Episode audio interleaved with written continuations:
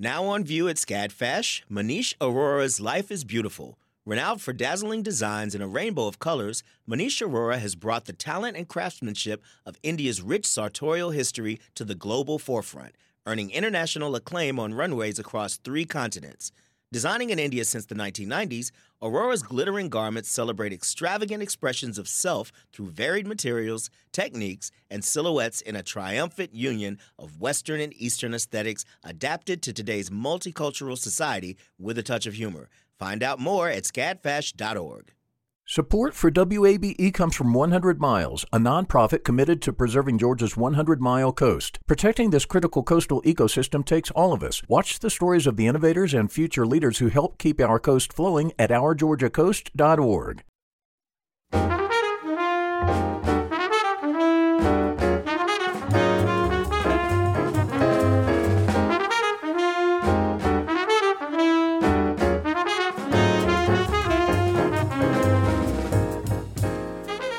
From WABE in Atlanta, this is City Lights. I'm Lois Reitzes. Thank you for listening. The exhibition on view at Atlanta's Museum of Contemporary Art, MoCA GA, is celebrating local artists of Hispanic Latinx origins. Later this hour, the artist and juror Alexi Torres will explain how the works in this show reveal the duality of these artists' identities. First, Serenbe is a neighborhood on the edge of Atlanta in South Fulton County. The residential community offers a connection between arts and the environment. Jennifer Bauer Lyons is the executive director of the Serenbe Institute for Art, Culture, and the Environment.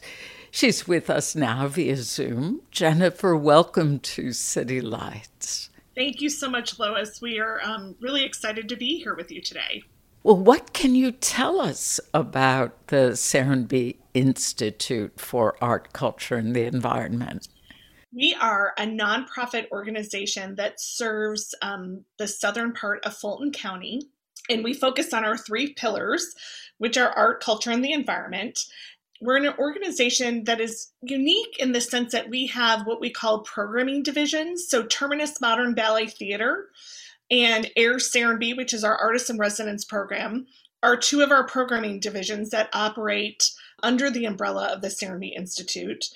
And then we also at the Institute manage several different programs, one being our ACE program, which is our outreach program specifically for the residents of South Fulton County. And that program brings free arts, culture, and environmental programming to schools, nonprofits. Um, we partner with the city of South Fulton, we partner with Union City, with Fairburn, um, and it just kind of runs the gamut of all the different partners that we have. But we bring free programming um, to them. And then we also have a public art program and we have an environmental program. And then we have some programming that we just do in and around um, Serenbe for anyone who wants to come in and enjoy it. So we are located at what is affectionately called the Art Farm, um, which is a um, which is a campus that is right across the street from the Serenbe community, um, and that is where our artist in residence program operates out of two rural studio cottages and where our offices are located. Shortly after the pandemic hit the nation last March, now a year ago, Serenbe canceled the rest of its season through the end of 2020. How has Serenbe pivoted to the virtual world? So we were really fortunate that we received a large grant from the NEA to continue our some of our program virtually. And so we launched a concert series last August that was housed out of the Southwest Arts Center in partnership with the city of South Fulton. And so we brought those concerts to everyone live streamed um, from inside the beautiful Southwest Art Center. And then we've also had a variety of other programs that we were able to do virtually, everything from storytellers to environmental lectures. We were able to do that. Terminus Modern Ballet Theater also completely did a pivot and they filmed for the first time a brand new piece called um, Marley Was Dead to Begin With, which was an inspiration from Dickens' A Christmas Carol. And so that was filmed in early December and released in mid-December and people had access to it for an entire an entire month. And then fortunately because our artist in residence program is housed in these remote cottages, we were able to continue to bring those artists to the Serenbe Institute. So we were able to fulfill those those artists um, contracts and, and make sure that they were able to to keep moving forward on what it was that they were focused on um, for the rest of the year. So we did pivot with some of the some of our programming going virtual, but we were also able to continue that in person artist in residence program. Last June, the Serenbe Institute decided to lay off the entire staff of the Serenbe Playhouse amid charges of racism. What were the issues that arose, Jennifer? So last summer, it came to light that there were several issues of unfair work practices, unsafe work practices, gender discrimination, and racial discrimination under the leadership of the previous artistic director, Brian Clowdus. And the Serenbe Institute board made the really tough decision of needing to really reset with the Serenbe Playhouse. So they hit the pause button and the reset button. And because of that, and also due to everything that was happening in the world with the pandemic, it was necessary to lay off that entire team. And so since then, the Serenbe Institute board and the entire staff, including all of our division staff, have been working towards creating a more equitable and inclusive organization. And that really stemmed from starting to to really take a look at what was happening with our theater division, the Playhouse. Um, but it has really spread across all of our divisions. We've taken a hard look at everything. And we'll have some exciting news in the next month or so about a new theater company that we will be launching as part of the Serenbe Institute. Are there new policies and practices in place to rebuild the staff and Serenbe's environment? Yes. So we've been working with Dr. Tiffany Russell, who is a DEI um, professional and consultant. We actually met her at the Atlanta Theater dinners that were hosted by Out of Hand Theater last February. And so we started a conversation with her uh, about just taking a look at how we were, you know, how we were doing, doing a landscape of what our current practices were. And so we started those conversations with her almost over a year ago. And so we had already started to take a look at, okay, what is it that we need to be doing? What are we doing well? What are we not doing well? When all of this came to light about what was happening with the Playhouse. And so she has been on this journey with us for the last year to really help us create a more diverse and equitable um, organization. One of the things that we did is that we pulled together an artistic um, values task force made up of a lot of different members of the Atlanta theater community artists, actors, funders, patrons, other board members, and um, we pulled them together and we met with them over the course of five different um, sessions. And what came out of that was a new artistic value statement, which talks a lot about just how we should be treating people and how we should be creating an environment um, that is accessible um, to everyone and what started out of be, as being a statement that would just be for the new theater company quickly became something that the entire organization adopted. And so the board of directors adopted it, the entire staff has adopted it. And that is the basis as we build this new theater company. One of the things that's really important to me as we build this new um, theater company is really decentering this notion of having an artistic and managing leader that make all the decisions and so, one of the things that I'm very focused on is making sure that this is a community inspired and community designed and led organization. And what I mean by that is making sure that we have a artistic committee that is going to help decide what that programming is and help evaluate that programming. So it won't just be on the shoulders of the artistic director and the managing director to make all those decisions. And so that is probably the biggest shift in terms of policies and practices as we move forward with this new theater company. Sounds like you have been working hard at this. Jennifer, is there a timeline for Serenbe restoring its staff and creating the new playhouse or theater? Yes, we are hoping that um, next month we will be able to announce the new name and the mission statement and our advisory board that we'll be working with um, to help form the new theater company. And then sometime over the summer, early fall, we'll be um, hiring that staff. And we hope to really kind of launch at the beginning of 2022. But we'll have some more announcements next month. Ah. Now, I see that Serenbe will host a live, in person, socially distanced outdoor concert very soon on March 12th. Who will perform? We are so excited to have um, the rock duo Kate and Corey um, performing for us on March 12th. And then we have a whole lineup getting us through the spring into the summer and through the fall of different um, musicians that will be coming to perform an out in an outdoor concert series. So, but first up is Kate and Corey, and we are really excited to have them. And I see a nature walk with Mark Warren is on your schedule. He has wonderful writings and and just an amazing outlook on the environment. Yes, we're so excited that he'll be coming back to Serenbe to provide some um, in person nature walks in small groups socially distanced as well. So we're excited to have him come back to Serenbe. On the 13th, we have Doug Tallamy coming to talk about native species. One of the things that we are planning at, on our Art Farm campus is a native species garden. Um, and so one of the things that's important to um, Serenbe and the Chat Hills area is to make sure that we have as many native species plants as we possibly can for the environment. And so Doug is going to kick off that conversation for us on March 13th via a Zoom presentation.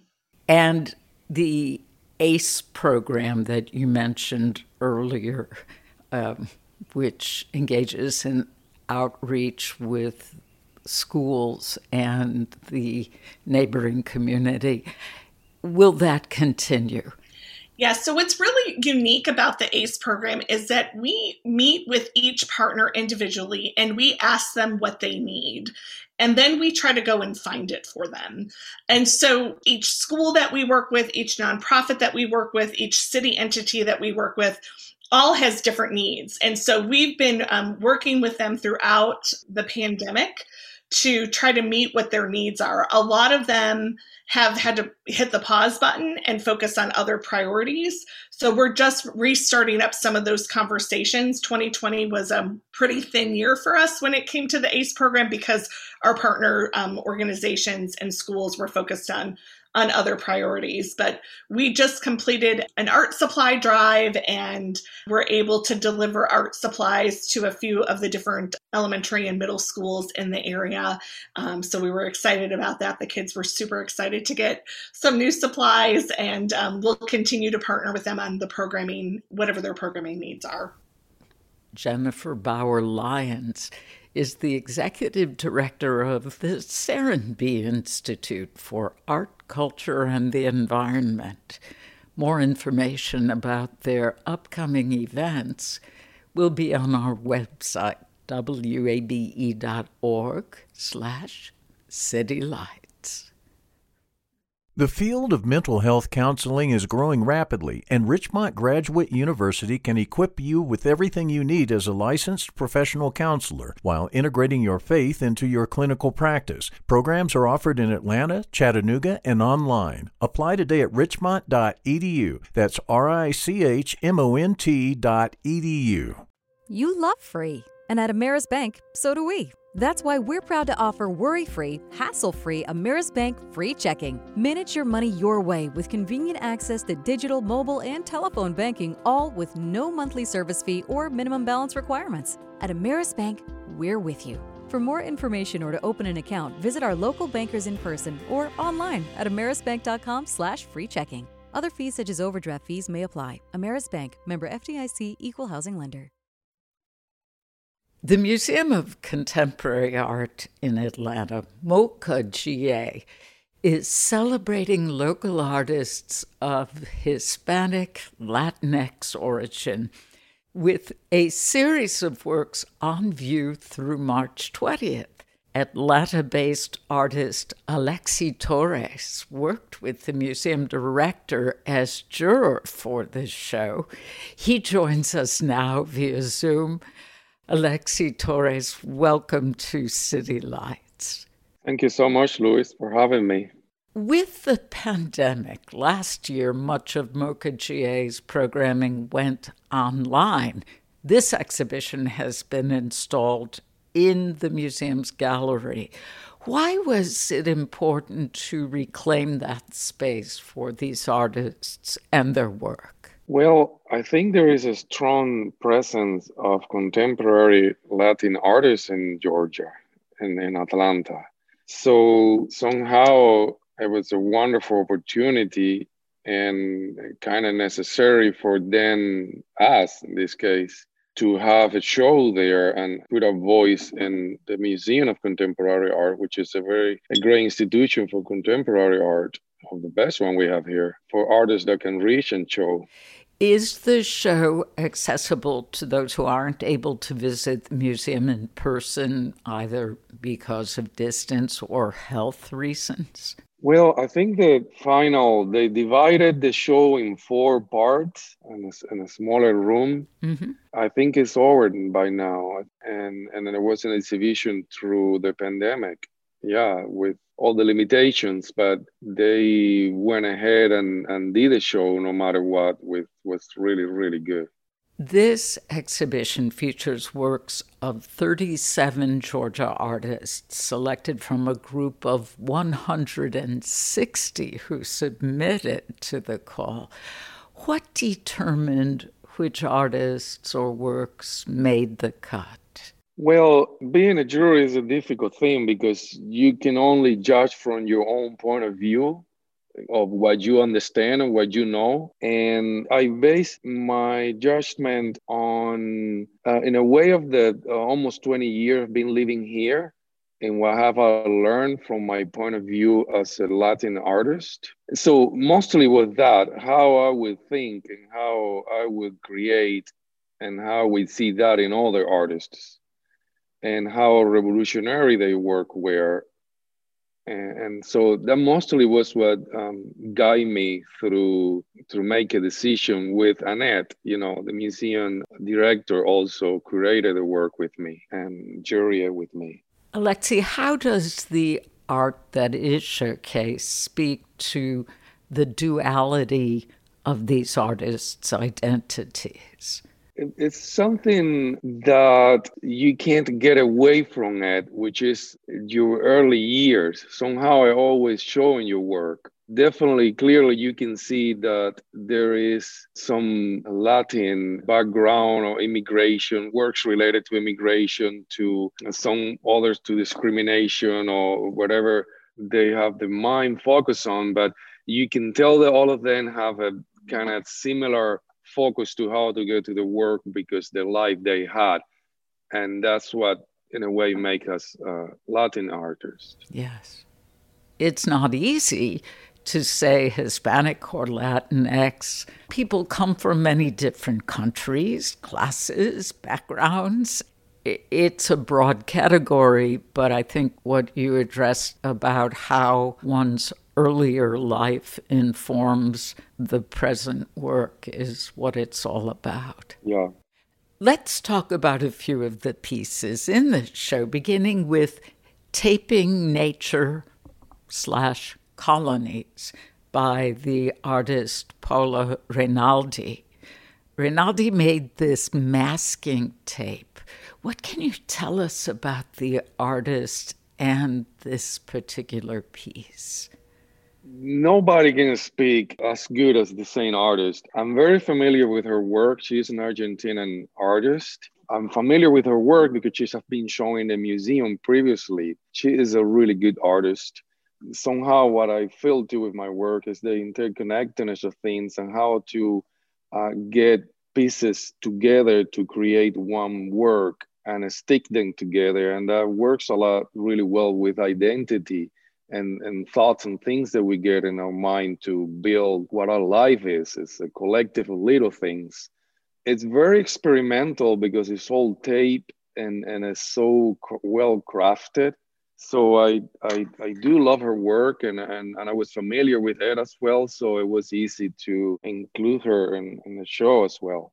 Family Portrait is a set of drawings by Yehimi Cambrón Alvarez. She has painted murals all around Atlanta depicting social justice issues from the point of view of immigration narratives. Why did you select Family Portrait for this show? I think at the time I wanted to focus in the part of the family issue and the separation and the connection with the one left behind.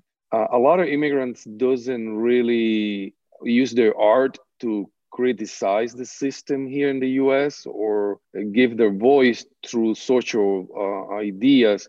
But something that kind of join us together is mostly the separation with the family or the land left behind and the start of a new life. So I guess that's why I decided um, her faces, her portraits. Love ATL, Ponce City Market, is a tribute to one of Atlanta's most recognizable landmarks. The artist is Ana Guzman. Would you tell us about her background and why this painting was chosen? Well, Ana Guzman, she is Cuban as well as, as me it's what I was telling you before of the separation from your homeland. We are from the same country, but different time that we immigrate to US. So we kind of, that's why we have a different vision of what we left behind when she left Cuba, she was very young, so still was a very beautiful uh, land, um, buildings, and magnificent city. Who uh, completely got destroyed with the socialism system over there. By the time I left, so my work with Cuba, it's more on the topic of criticizing the system there that her work is a beautiful memory of what she left behind and, and she painted the buildings the cars just this beautiful story of 1950s and 1960s and probably early 70s in cuba so in, in her case i wanted to include as well some uh, cuban artists which there are a few other ones that i picked there Wilay Mendez and Mirta Vega. But uh, yeah, that's why uh, I really like her work, and she's very serious with her work, and I love that. So I, I thought that I could be there. And the Ponce City Market, love ATL. It's very upbeat, happy feeling. It's you know sort of a celebration of the city. Yeah, yeah, and it's it's the same. It's like a connection to what is here now, to the city that she never had in Cuba. I guess that's how I saw it. Ah. And then she she paints cityscapes of Atlanta. Yeah, I I yeah. had her on the show a few years ago. I think she would ride the MARTA trains and sketch drawings of people and then give them to the people riding. Were you aware of that? No, I was not. yeah. yeah. So something else I want to say, I think it was good that the jury was another Latin artist because I could in a way understand a little bit what's making us create art because our background. And and I was really honored to be the one. As I say, I have my Cuban reference and I left Cuba when I was 27 years old. So I, I really knew the country and the culture and everything there. I know Costa Rica a lot, but I don't know much about Nicaragua, Honduras, Panama. But I guess that in a way, we are marked with the same feeling of leaving a lamb behind and starting a new life. And I focus in that. The pandemic has physically forced us apart and must be felt even more acutely by those separated from their roots or their families in other countries. How does this exhibition bring the Latinx and Hispanic communities closer to one another, even when they cannot physically gather together? Well, for a few reasons. One of them is that we all got probably introduced to a lot of other Latin artists that we didn't even know. And I'm sure that some connections were made after that having the opportunity to um, show your work through a time there was not a show open or anything going on, it, it, was a good breath of air for every artist who was able to have uh, such an institution to show their work. It, it was really good. I know that the show couldn't happen as a solo whole show as it was planned, but at least was something that um, kept people happy. Uh, I follow a lot of those artists and and their Instagram post, and there was uh, a sense of joy that oh, at least something's going on with my my work. Which uh, at the end of the day, it was all good, and it will happen again. I'm sure it will happen again. And there are Latinx artists in Atlanta. Um, it's a very strong community. It's still small, but it's a very strong community, and eventually it will be more shows. Yes, Alexi Torres, this has been very interesting. Thank you very much. Oh, thank you. The Atlanta based artist and juror Alexi Torres. The series of works by Atlanta's artists of Hispanic and Latinx origin is on view at MoCA GA through March 20th. More information will be on our website, wabe.org slash City Lights. This is City Lights on WABE. I'm Lois Reitzes. Thank you for listening. Finding humor in the most dire situations can help us gain perspective and provide a welcome distraction Comedian Paula Poundstone is an expert. She's still putting out new episodes of her podcast. Nobody listens to Paula Poundstone. I spoke with Paula from NPR West last year, right before the pandemic hit the U.S. Here, she explains the backstory to her podcast my original idea for this podcast was something called How to Move Out of Your Parents' House. And I meant that metaphorically as well as literally. And we never used that name, but that's still the sort of driving force behind who I have on, which is what do I need to know to function as an adult? Hmm. And I don't need to know how all the plumbing works, although it might be nice, but I do need to know not to put Kleenex down there. There you go. You're a life coach. Yeah, it is a little life coachy. Um, not quite as hand holding. Uh, but of course, the main function of the podcast is to be funny, and I like to think we pull that off. It's me and my partner, Adam Felber. Oh, and, yes. Uh, we make with the jokes, and it's fun. I mean, that's, I want people to go away feeling like, you know, they got a laugh and a little bit of information, and, and, and then the deal is sealed. You and Adam are a winning combination. Thank you. Did you meet on Wait, Wait, Don't Tell Me, or did you know each other before? No, we met on Wait, Wait, Don't Tell Me. And Adam was in New York when we first started working. You know, when I first came to that show, he was still living in New York. And then he moved out to Los Angeles. And you know, on Wait, Wait, Don't Tell Me, in the beginning, and I've been there for 18 years, I think, when I first came on board, we didn't work in front of a, a live audience. Mm-hmm. Um, we all were in a studio. Uh, where closest to wherever we lived. So Peter Sagal, the host, was in Chicago. Carl Kasell, who was the announcer and scorekeeper at the time, was in Washington. Adam was in New York. I was in L.A., etc. So when Adam came out to LA, we happened to be on the same show at one time. So we were both in an LA studio together, which is how we how we met, and we became friends. Uh, we, my kids and I used to go over and visit him and his wife, and then one day you know, we still knew each other mostly, uh, you know, mostly through work, but we had this also social sh- relationship.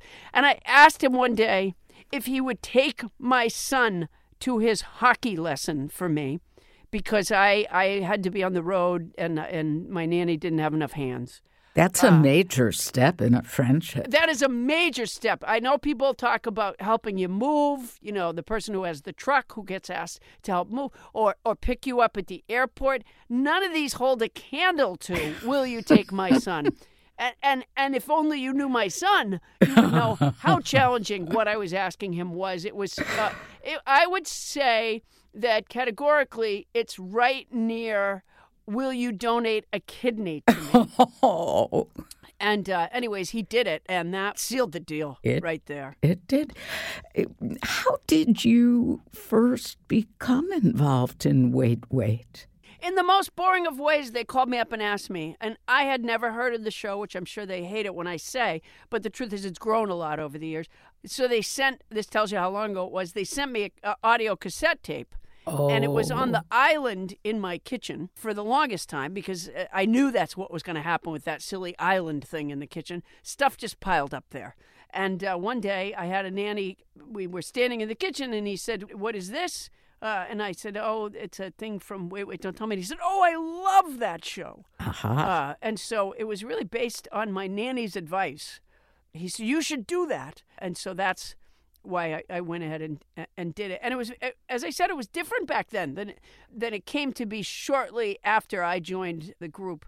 You know, once they started in front of a live audience, the audience is is like a another performer that you're listening to over the radio. You There's just, synergy. Yeah, it really added it really added a big element to it, and the, we have the greatest audiences too. It's as if it's as if they're handpicked public radio listeners. Public radio listeners are great. What more could you ask for? I know that if one makes a mistake in terms of grammar, oh dear, that they can get a little yeah, testy. The, but other than that, they're great. The, the grammar police are always out there in public radio, but they keep us on our toes. Speaking of grammar, in your podcast, you have a word of the week, and you do it through song. Well, I tell the word of the week and then I add it to my vocabulary song. My original plan was that I would have this vocabulary song that contained every word, you know, and so it would just get a longer and longer song. And then I don't know how many words in I was before I realized that will be really difficult to listen to. War and uh, Peace in this song.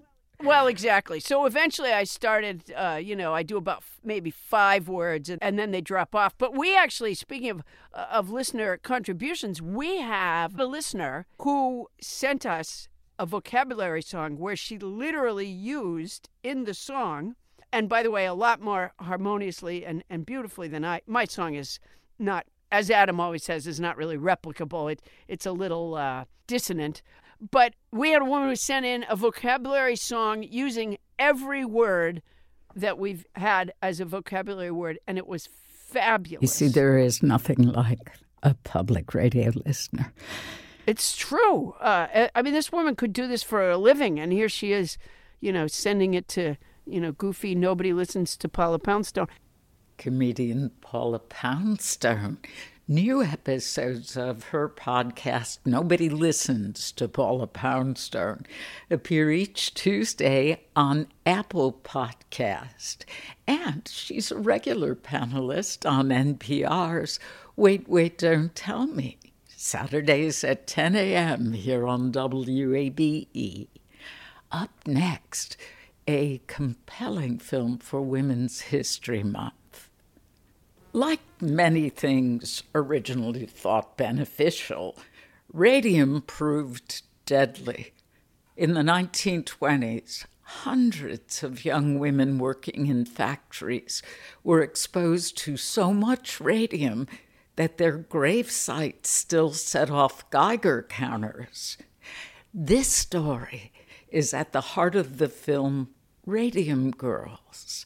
Lydia Dean Pilcher is a producer and director of the film.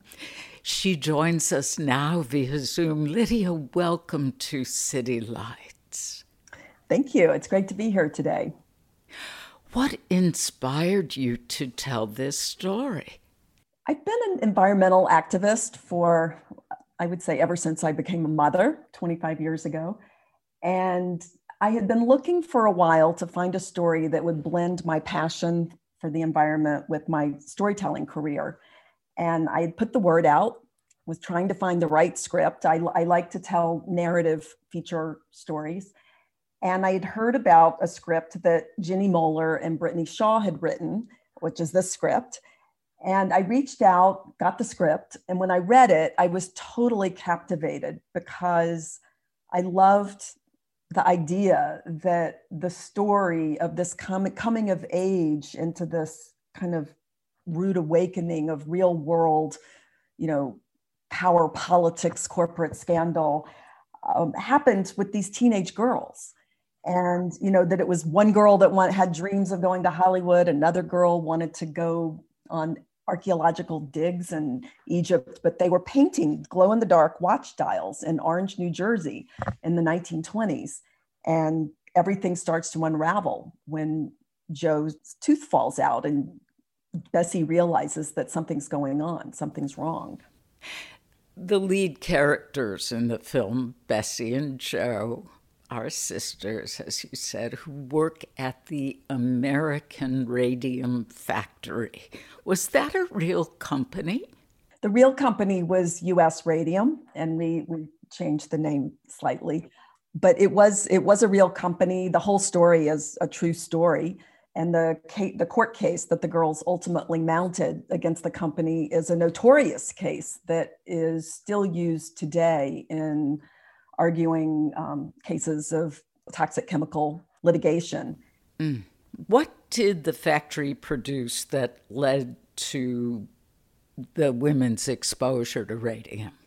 Well, the American Radium Company or US Radium Company was making glow in the dark watch dials and it had originally started as a phenomena for uh, soldiers in foxholes in World War One. And there were there were a number of different luminous watch dial painting factories around the country. There was one in Connecticut, one in Ottawa, Illinois. There was even one outside Athens, Georgia. And these companies were basically hiring young women, often immigrant women, to lip point the radioactive paint onto the watch dials. It was a very um, delicate, sort of precision driven process. And women had been China painting for years. So it was a similar process, except this time the paint was poison. So they dipped their thin brushes into the radium and then into their mouths to yes. make yes. the bristle was that much finer. I mean, it is so chilling to watch that in the film. I thought it noteworthy that the company's doctor would diagnose all of the women suffering from radium poisoning with syphilis. Why did they choose that disease? Well, I think we could imagine that, as uh, Catherine Wiley says in the film, that syphilis is a diagnosis that not many women would want to talk about. And that is actually how the radium poisoning was proven. You know, in real life, there were two sisters who had a third older sister who had died of reportedly syphilis. And when the girls came to meet Catherine Wiley, who was head of the National Consumers League in New Jersey, she suggested that the only way to really prove the ra- that radium poisoning was happening was to exhume a body. And the, the girls were very disturbed by this idea. And in fact just you know one got up and left the meeting the other one's listening intently. But when they get home that night they talk about it and they decide that it's something that they have to do. And indeed it did prove that there was no syphilis. She died of radium poisoning. But in fact, the doctor's diagnosis is more sinister because it's yet another way of not only silencing women, but a false accusation that certainly in that era would have carried with it a lot of shame. Yeah, I think it, it, it is, it does feel like a, a predecessor to slut shaming in, in many ways. But I, I think also these women were considered to be dispensable because the, the real corporate scandal is that the radium company had hired researchers from Harvard University, Department of Public Health, who came and did, did their testing and their research, and they had found and proven that there was radium poisoning that was happening and that that was the cause of the girls getting sick. But they had signed these you know non-disclosure agreements and they weren't allowed to speak about the research and the company altered the documents with the New Jersey Health Department. And so the information was buried. And i think that is really the scandal of the story that there was wrongdoing happening and and it was with full knowledge. Mm. you mentioned that this is based on a true story. Were bessie and joe based on two women in particular?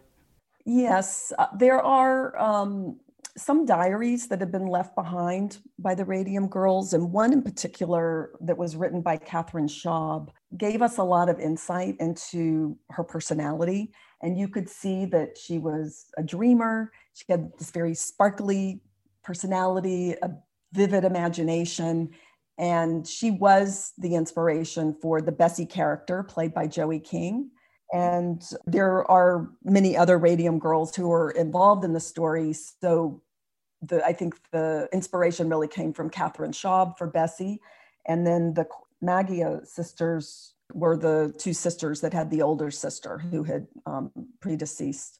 Then there's many other characters. Catherine Wiley is is a historic character who's an important part of the story. The Consumers League. Alice Hamilton was she was a pioneer in industrial toxicology Arthur Roeder is a real character, um, Dr. Flinn, Dr. Marlin. The whole story essentially is based on true events that happened in Orange, New Jersey.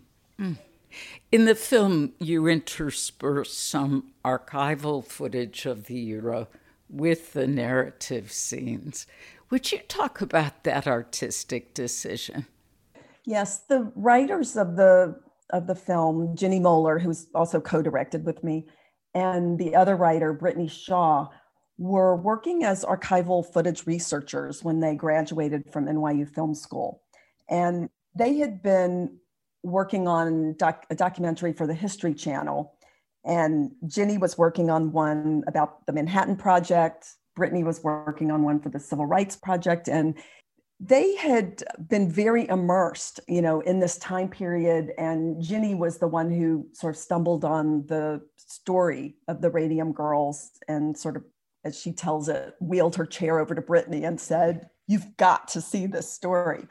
But what happened was that when we, you know, got ready to sort of make the movie and we were thinking about all the different elements to kind of set the stage for the time period that the Radium Girls existed in. A lot of the material that they were very familiar with from their archival research came forward, and it felt, because we were an independent film, like a really amazing idea to come up with a way to integrate the footage into the movie to give more context of the period and the time in a very you know, authentic way. So we created the character of Etta, who, as you know, came from Tulsa to the East Coast after the Tulsa race riots.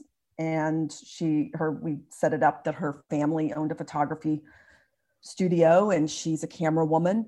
And we used her perspective and her camera as a way to bring some of this footage into the story um, by showing footage as though she had filmed it at the time and we incorporated some of the other characters you know who were in the movie and sort of put them into some of that footage that we shot in black and white to integrate it all into one singular style. Where did you learn to use a camera? My family owned a photo studio in Tulsa, Oklahoma. Grew up with it. Why would you leave Oklahoma? Um, about six and a half years ago,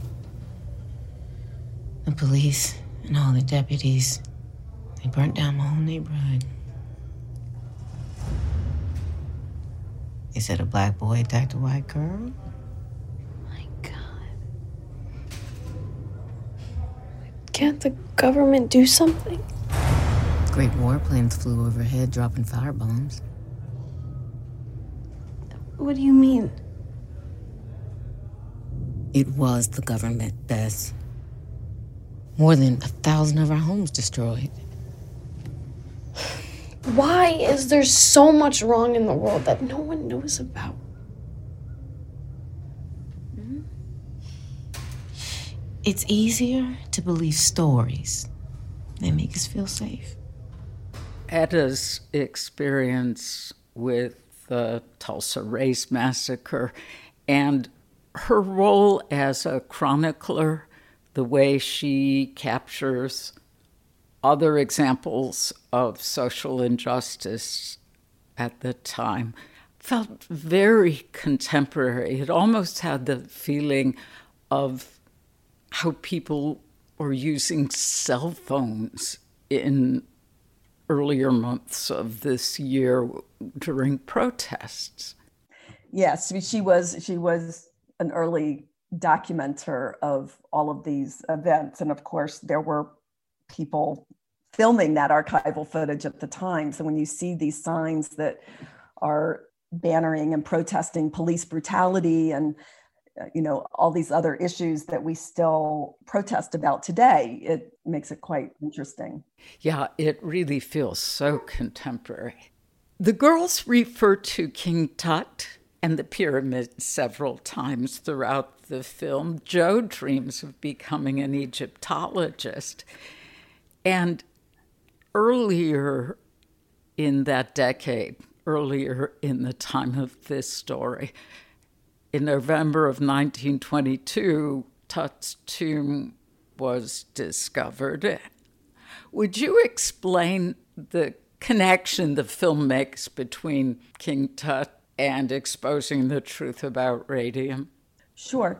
It really stems from this, you know, idea of world building. So the things things that had led up, you know, to the world that the Radium Girls existed in. I mean, Tulsa massacre happened six years before the Radium Girls, but you know, Sacco and Vanzetti had been happening across the river and downtown in the stock exchange in New York. And also several years before King Tut's tomb had been exhumed in Egypt. And there was a real fascination with Egyptology. And that was something that made perfect sense that our girls would be obsessed with as well and you have these ideas of death and a goddess of truth. And I love the line in the film at the end when Joe is saying to Bessie, I mean, did you know that the book of the dead is also called the book of coming forth into light? And I think that we wanted to give this sense of history and ancestry and transcendence as we all move through our own lives. I mean, we're all only here for a short time, but there was such an incredible poetry to, you know, many translations of the Book of the Dead. The one that we used is by a writer, Normandi Ellis. And we some of the poetry appears at, toward the end of the movie, but it gives you a sense of elevation because these were these were girls and these were women who really stood up and used their voices and really took on things that were bigger than them. And it felt like you know we wanted we wanted to honor that. We wanted to honor the fact that what they did was something that was accomplished with the support of many other women of the of the of the era because women had just gotten the right to vote not that long before the radium girls case arose and women wanted to use that vote they there was a dire need of legislation in the realm of industrialization it was the wild west there were no child labor laws. There was no toxic, toxic chemical laws. And these were things that women were really spearheading.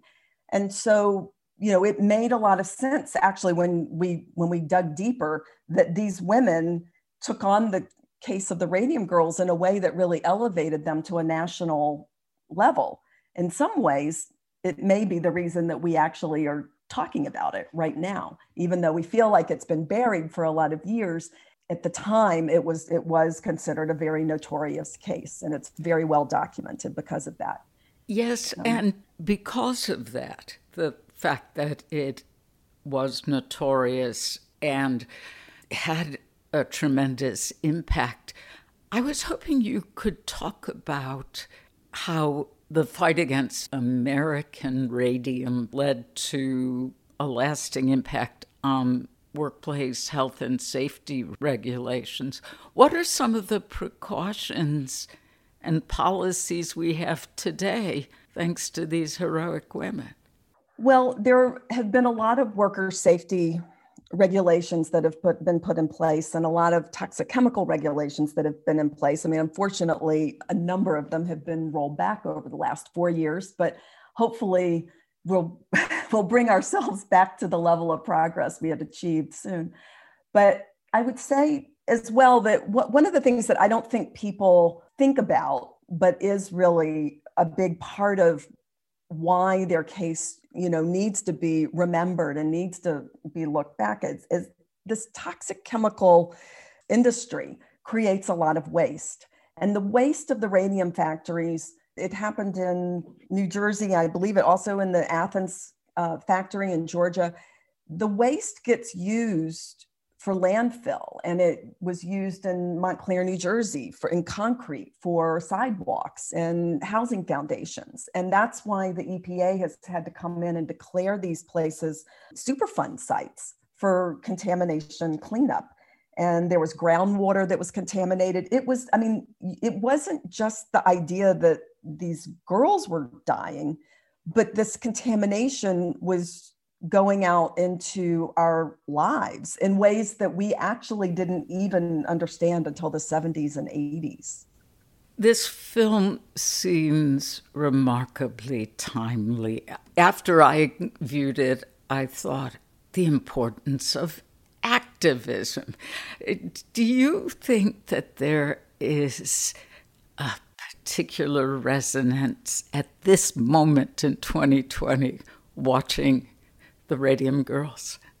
Absolutely. I mean, when we made the movie, we were thinking about events like, you know, the water crisis in Flint, Michigan, or the way people talk about what happens when you hold a cell phone up to your brain, you know, for hours on end.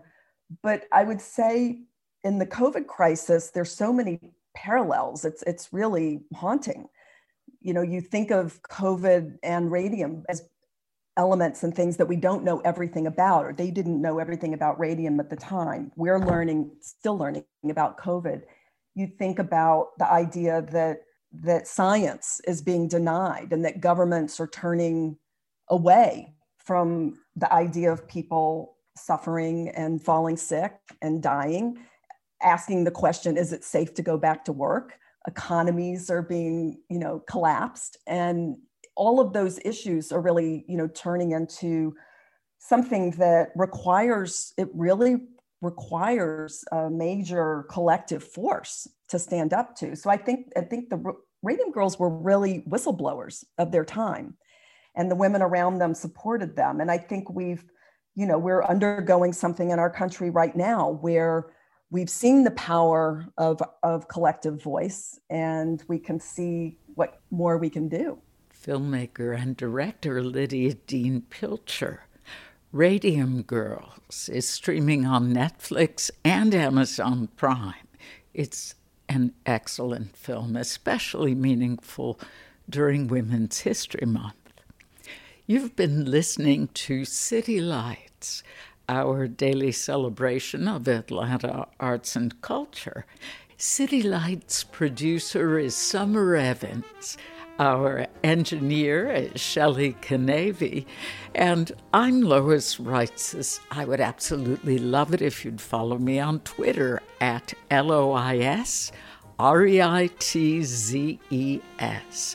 You can also follow us on Facebook at WABE City Lights. Thank you for listening to member supported WABE Atlanta's Choice for NPR.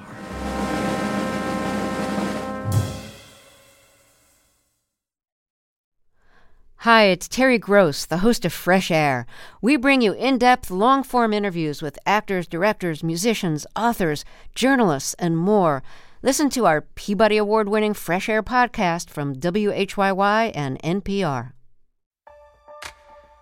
The world is full of mysteries. Are ghosts real? Is that yogurt expired?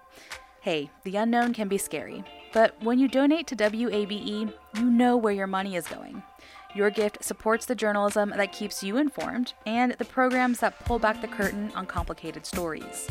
Help us make the world less mysterious. Become a member now. Go online to wabe.org/donate and thanks.